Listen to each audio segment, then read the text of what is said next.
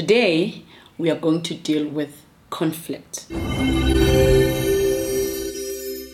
Conflict is inevitable. Every relationship will go through conflict. Even the best marriages go through conflict. Just like the parable that Jesus gave the parable of the wise man and the foolish man. The wise man built his house on the rock, and the storms of life came like conflict. The house of the wise man remained just like a strong marriage.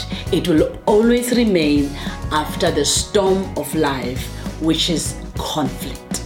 The same storm that was survived by the wise man took out the foolish man. Similarly, my friends, storms of life, conflict can take out a good marriage. When we talk about conflict, we are simply referring to a disagreement, an argument, clash of views or interest between husband and wife. Conflict will always come because sometimes our interests are not aligned, our perspective differs. Our perspective may differ because of gender.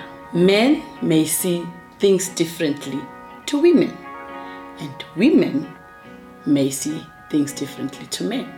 Also, our perspective may differ because of our personalities. We've already said that opposite attracts. The spontaneous ones are attracted to the planners, and you find that Mr. Spontaneous and Mrs. Planner they clash. Our perspective may also differ because of our backgrounds. This book has 21 chapters, and three chapters are dedicated to conflict. Because, my friends, conflict will come.